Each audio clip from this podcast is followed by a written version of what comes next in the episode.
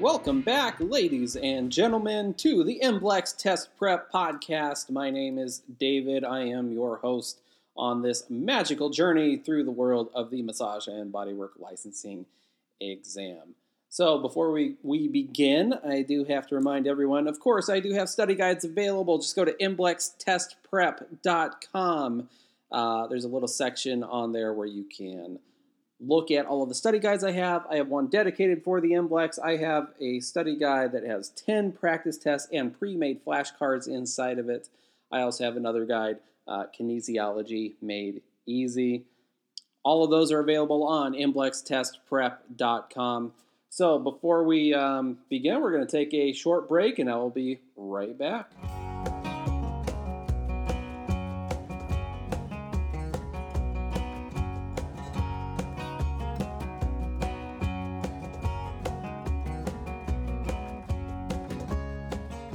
Welcome back.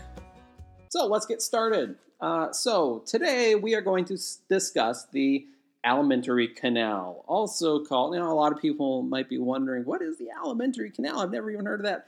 It's the digestive tract. Uh, it, it's just that easy. They're the same thing. Uh, kind of like the cardiovascular system is also called the circulatory system. Just a different name. That's that's all you need to know. Okay, so we're going to talk about the parts of the the uh, alimentary canal, the digestive tract, how food moves through it, what each one of those structures does, and uh, I mean, yeah, let's begin. Okay, so I take a bite of food, right? Take a bite of food. Uh, geez, what did I? Well, I guess I haven't eaten anything yet today. Uh, I usually start my day with a protein shake. But let's say I take a bite of, uh, I don't know, an apple. I take a bite of an apple. Um, the first part of digestion begins when I take that bite of that apple. So the food enters the body into the mouth, which is also called the oral cavity. Okay. So inside the mouth, we have, of course, teeth. What else do we have inside the mouth that can help us start to break down the food that we have just taken a bite of? We've got the teeth, of course, when we uh, chew our food, the, the teeth kind of grind the food down, make it easier to swallow, right? What pushes the food against the teeth or, or between the teeth that also helps to uh, break down the food in the mouth, in the oral cavity? It's a pretty strong muscle. It's the tongue. The tongue helps to digest our food, to break down food by pushing food between our teeth, against our teeth. That helps kind of grind it down. And then there's something else inside the mouth that helps us to break down food. Without it, you wouldn't be able to swallow the food, most likely. It's saliva, which comes from our salivary glands. Now we have a few a few different types of salivary glands, all dependent on where they're located. What they're named after where they're located in the body. Okay, so our well, I mean some of them are. Our parotid glands uh, are up kind of kind of in front of the ears, uh, sit on top of the maxilla. Those are the largest salivary glands in the body, the parotid glands. Okay, so those empty into the mouth. If you have mumps, those become inflamed, uh, and it can make one side of your face look really puffy, really mad. Okay, uh, sublingual salivary glands are under the tongue. So you know some people can can kind of shoot saliva out of their mouth uh, a pretty long distance. If you haven't seen people do that, um, I don't know, go on YouTube or something, look that up. It's pretty weird. Uh, those are the sublingual salivary glands. Sub means under, lingual means referring to the tongue, so it's salivary glands under the tongue, etc. Whatever, you get it. Um, so saliva enters into the mouth that that gives the food a little bit of lubrication, helps us to uh, uh, break down the food. Um, and allows us to actually swallow the food. Now, some people do the do what's called the um, the the oh what's it uh, oh what are the names of the crackers the the saltine challenge saltine challenge where you try to eat uh, about six uh, as many saltines as you can. I think it's like six saltines in a row uh, within like a minute, and try to try to actually swallow them. The saltines absorb all of the saliva, and you're not able to actually um, swallow all of the crackers because you don't have the saliva. Um, so saliva helps us to swallow our food. So we chew our food, which is called mastication, of course, and the strongest muscle in the body by proportionate size is responsible for that action. It is the masseter. Okay. Uh, buccinator also helps to kind of push food back in towards the mouth uh, when it gets on the outside of the teeth. Helps push back in. Uh, that muscle also helps us to purse our lips, um, whistling, blowing, stuff like that. You use buccinator. So masseter is the strongest muscle that perform in the body by proportionate size, um, and it performs mastication, chewing. It helps to elevate the jaw, which closes the teeth, which squishes the food. Masseter. Okay, so we swallow the food. It's it's then known as a bolus. Okay, so in the mouth, it's food. Once it's chewed and swallowed, it becomes a bolus. All right. So the bolus moves into the throat. Another name for the throat is the pharynx. Okay, when we swallow, there is a small flap that, um, that hangs from the roof of the mouth. I'm sure you, you can picture it right now. When we swallow, that kind of gets sucked up, and what it does uh, it blocks food and fluids from going up into the nasal cavity. That's called the uvula. Okay, there's another flap on the bottom of the pharynx, the throat, that prevents food when it, when we swallow closes and prevents food from moving into the larynx or the voice box. That's called the epiglottis. Okay, so the epiglottis is responsible for us not choking. And if we choke, that means food has gone through the epiglottis into the larynx, or maybe even further down into the trachea, which is not good. Okay, so the epiglottis and the uvula prevent food from going places it's not supposed to go. That's going to be a common theme with a few of these structures, prevents things from going where they're not supposed to go. So the uvula prevents food and fluids from moving into the nasal cavity. The epiglottis prevents food and fluids from moving into the respiratory system, the larynx. Okay, so we swallow, the epiglottis and the uvula block the food. Food moves, the bolus moves from the pharynx down into the esophagus. The esophagus is just a long tube. Okay? And the, the job of the esophagus is to force food down into the stomach. That's all it does. And it does this, it doesn't just kind of sit there and food just slowly slides through it on its own. Uh, gravity, I mean, if, if you were upside down and you took a bite of food, the food would still move into your stomach. And there's a reason for that. It's called peristalsis. Okay, so smooth muscle in all of our hollow organs except the heart performs peristalsis. So it's rhythmic contractions. So just think of it kind of like waves. Each time a wave occurs, it forces the food down a little further through whatever organ it is, in this case, the esophagus. Okay? So those rhythmic contractions slowly force the food down through the esophagus until it enters the stomach. And that's basically all the esophagus does. It's just a just a tube that food travels through. Okay. So once food is in the stomach, then uh, sphincters, ring like bands of muscle on each end of the stomach, the entrance and the exit, will close off. And that prevents the food from moving either backwards into the esophagus or forwards into the small intestine. And we'll talk about those um, sphincters in a bit. So the stomach also contains smooth muscle. So when food enters into the stomach, it starts contracting and churning and squeezing the food. The stomach also makes stomach acid, like hydrochloric acid or pepsin. And that's actually where the, the soda Pepsi got its name. It used to be some sort of um, pharmaceutical to alleviate stomach problems uh, of some sort. I'm not 100% certain on the on the absolute uh, history of Pepsi, but it all started as something to help with stomach problems, uh, named after the stomach acid pepsin. And now you know. So, pepsin and hydrochloric acid mix with the stomach uh, contents, the food, the bolus, and help to break it down. Now, these are highly acidic. I mean, they are acids, right? The stomach is constantly replacing the mucus lining inside of it every few days. It gets it gets a brand new lining of mucus inside that inside the stomach.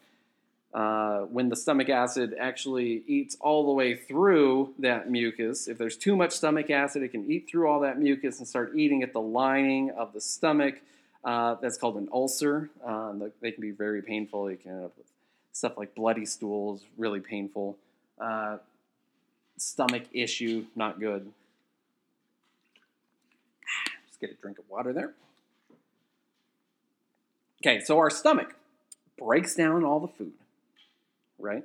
Churns the food, breaks it down. The stomach acids break it down even further. Now, why do we want to break down our food? Why does the stomach break down the food? What's the point?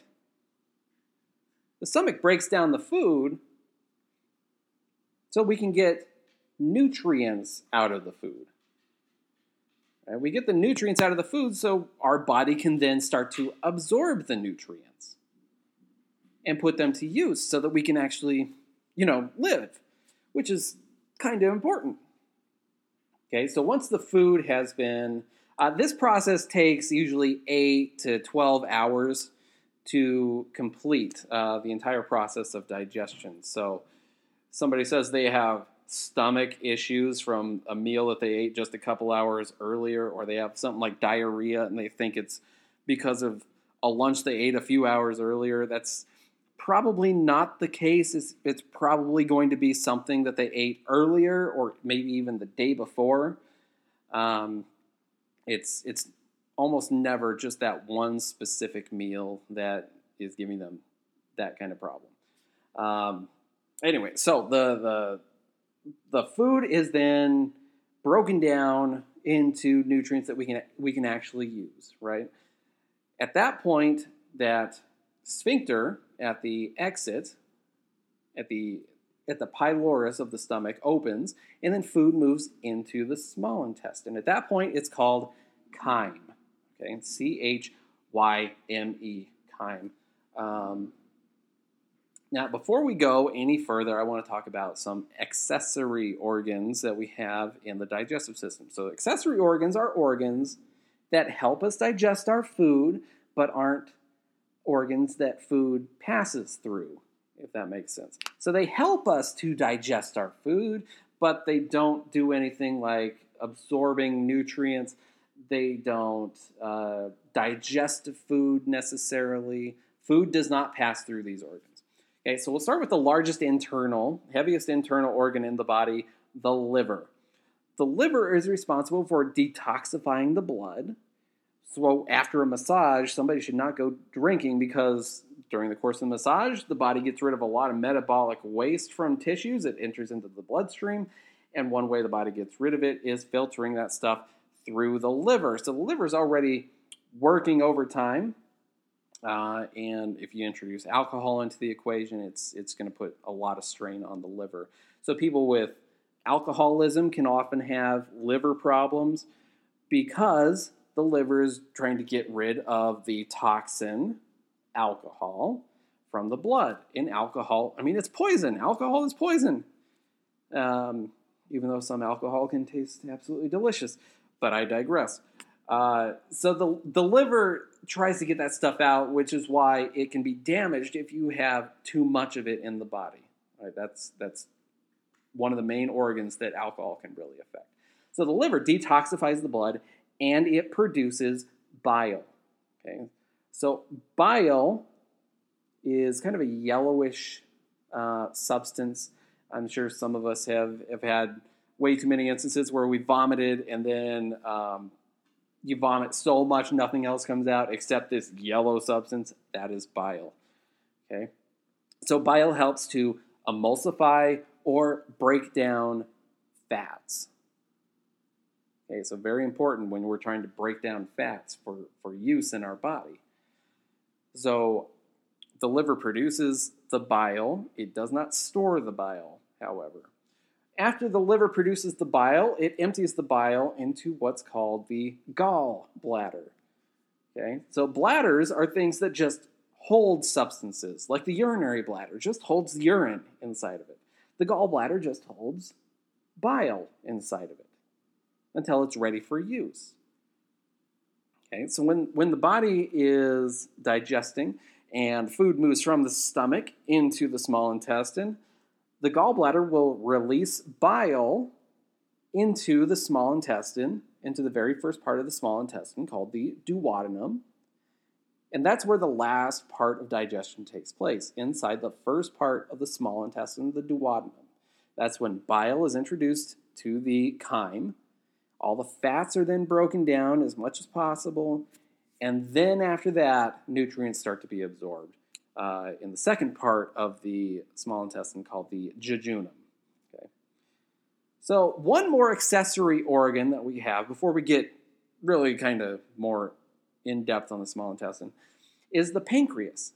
Okay, so the pancreas is kind of weird. It produces hormones and it also produces digestive juices, which help to further digest our food. Okay, so the pancreas produces the digestive juices. It travels uh, through the same route that bile enters into the duodenum, and then that's where those juices mix with the chyme in the duodenum. Okay, so it also produces insulin and glucagon. So insulin helps to break down sugar in the bloodstream. Glucagon helps to increase the amount of sugar we have in the bloodstream. And go, those go directly into the blood. Um, so, yeah, I mean, those are our accessory organs. So, the liver detoxifies blood, creates bile. The gallbladder stores bile and then empties it into the duodenum. The pancreas makes insulin and glucagon and digestive juices and empties those uh, digestive juices into the duodenum. So those are all of our um, accessory organs. Okay. Now we're going back into the main digestive tract. So we've already talked about what the oral cavity, the pharynx, the esophagus, the stomach. Now the next part. Food leaves the stomach and enters into the small intestine. So there are three parts of the small intestine, three parts that make up the small intestine. Here, the order of these parts that food moves through is the duodenum, then the jejunum, and then the ileum. Now, it is important to know the difference between this ileum and the ilium that's part of your pelvis. This one is spelled I L E U M. The one that's part of the pelvis is I L I U M. So, um, I don't know, figure out a way to differentiate between those so you don't get those confused. Uh, definitely important in the medical field to make sure you are referring to the right thing, even if something is spelled so similarly. Okay, so the duodenum, as we discussed before, is the first part of the small intestine, and that's the last portion where digestion takes place. Okay, so that's the last last part of the digestive system where digestion takes place. So bile and uh, digestive juices from the pancreas mix with the chyme that's in the small intestine and help to finish the digestion. Okay. Then the chyme moves further into the small intestine into the jejunum. The jejunum is where the majority of digest or uh, absorption, excuse me, absorption takes place. Okay, so the nutrients that we've just extracted from all of that food then is absorbed by the small intestine into the bloodstream, and that's how the nutrients are distributed to the rest of the body. Okay, it's through the jejunum. And then the ileum is the last part of the small intestine, and that just kind of cleans up any last remaining absorption that needs to take place. And then the chyme moves further on into the digestive system. Uh, so the last part of the digestive system that you need to know is the large intestine. So the food, the chyme, moves from the ileum into the first part of the large intestine, which is called the cecum. Okay. Now, when it moves from the ileum, from the small intestine into the large intestine, it goes from chyme to feces. At that point, when it's in the large intestine, it's feces. Okay? So, one of the main functions of the large intestine is to absorb water from whatever's left. At this point, it's waste. Okay? But there are still nutrients like water inside of it. And water is very important. You need water to survive, of course. Um, so the large intestine absorbs water. Now, if your large intestine doesn't absorb enough water, you might get diarrhea because you have too much water in your feces. If your large intestine absorbs too much water, you might get constipation because there's not enough water to allow the feces to move efficiently through your large intestine. Okay, so now it kind of it's kind of weird if you have diarrhea, you think you have too much water, but that can actually lead to dehydration because there's there is too much water in the feces. You're losing too much water from your feces. So if you have diarrhea, you got to make sure that you are properly hydrating because you're losing a lot of fluids every time. Well, you know. Speaking of, I'm going to take a quick drink of water here. And anyway, so where were we? Uh, the large intestine absorbs water. Okay. Once it absorbs water, I mean, all throughout the large intestine, it's it's absorbing water. So again, we've got peristalsis, just like we had peristalsis in the esophagus.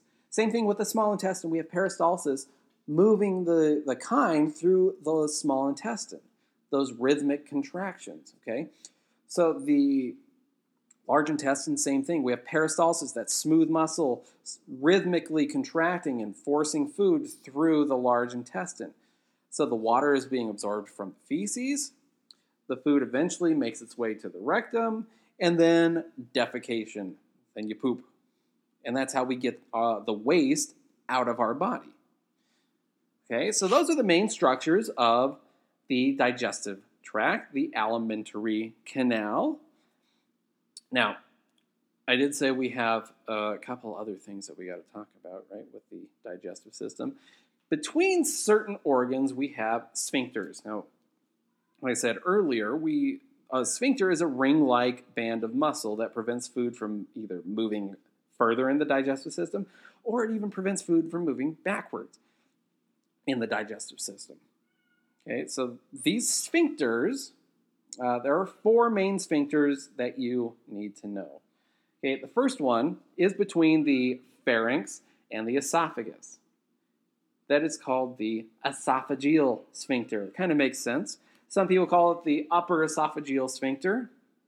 So if there's an upper, there should be a lower, right? So the upper esophageal sphincter, or just the esophageal sphincter, is between the pharynx and the esophagus. When that opens up, food moves from the pharynx into the esophagus. The next sphincter we have is located between the esophagus and the stomach. And this sphincter is called the cardiac sphincter. Now, I know you're thinking, what? It has nothing to do with the heart, right? Digestive system has nothing to do with the heart. Why is it called the cardiac sphincter? The part of the stomach uh, that the esophagus connects to. Find a picture of the stomach and the esophagus and how they connect. That part of the stomach that the esophagus connects to is called the cardia of the stomach. Don't ask me why. I don't know. I've, I've tried looking. I don't know. If somebody knows, send me an email. Uh, test, or excuse me, massage test prep at gmail.com. Send me an email so we can all learn. Um, but that part of the stomach is called the cardia. So the cardiac sphincter is located between the esophagus and the stomach, also called the lower esophageal sphincter for some people. Just remember this the heart does not have sphincters, the heart has valves. So if you see cardiac sphincter, you know it's not part of the heart, it's part of the digestive system. Okay, so the cardiac sphincter allows food to move into the stomach and then it will tighten up and close to prevent food from moving backwards. Now, sometimes stomach acid can go through that into the esophagus That's when you get heartburn. Um, not fun, right?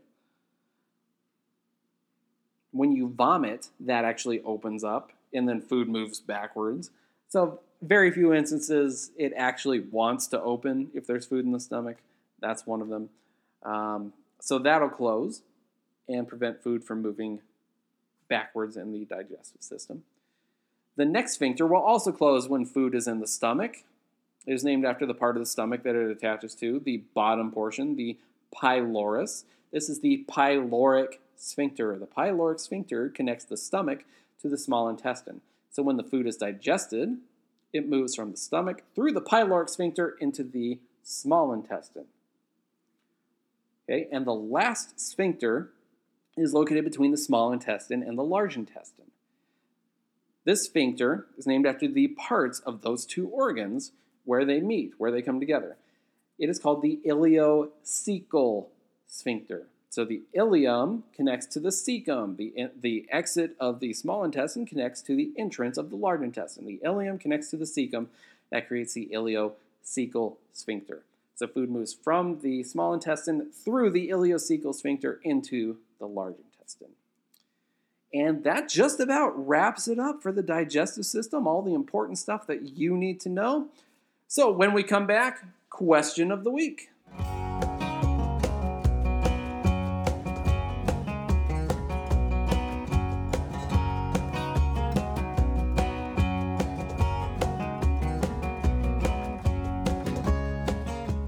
Welcome back. It is now time for question of the week. Ah, that was dumb. Sorry. All right, question of the week this week. Here we go. Function of red blood cells clot to prevent hemorrhage, fight diseases and eat dead cells, transport oxygen and carbon dioxide, transport blood cells throughout the body. All right, so let's identify our key word. Uh, it all it says blood cells, so we, we know it's a specific type of blood cell. Red is the key word. Function of red blood cells. Okay, so we have to think about what do red blood cells do. I know I know it seems obvious, but it's really easy to confuse things if you speed them through it. So red blood cells are what we're looking for. Okay, so I know that red blood cells are responsible for transportation, and that's it. Okay, so I can eliminate two answers. I can eliminate clot to prevent hemorrhage, and I can eliminate fight diseases and eat dead cells. All red blood cells do is transport. So even in the answers, I can see a key word, transport. So that that took my chances of getting that question right from 25% all the way up to 50%. Okay, so now the only the only answers I have left: transport oxygen and carbon dioxide, or transport blood cells throughout the body. So transport blood cells throughout the body. Red blood cells are already blood cells, so they don't transport other blood cells throughout the body. So I can eliminate that one altogether. So even if you didn't know it, eliminating those answers just gave us the answer transports oxygen and carbon dioxide. Okay, so red blood cells transport oxygen and carbon dioxide throughout the body. Those uh, oxygen and carbon dioxide attach to the hemoglobin, an iron compound in the cytoplasm of the erythrocytes, the red blood cells, and that's what allows those substances to tra- travel throughout the body. The red blood cells transport oxygen and carbon dioxide throughout the body. Okay, so that about wraps it up today. Um, again, special th- shout out to my dear friends Stabby Unicorn for the intro music, uh, the Brian Titus Trio for our uh, the music that plays between segments. Again, I do have those study guides. Go to mblextestprep.com to check them out. And until next time, this is David saying farewell.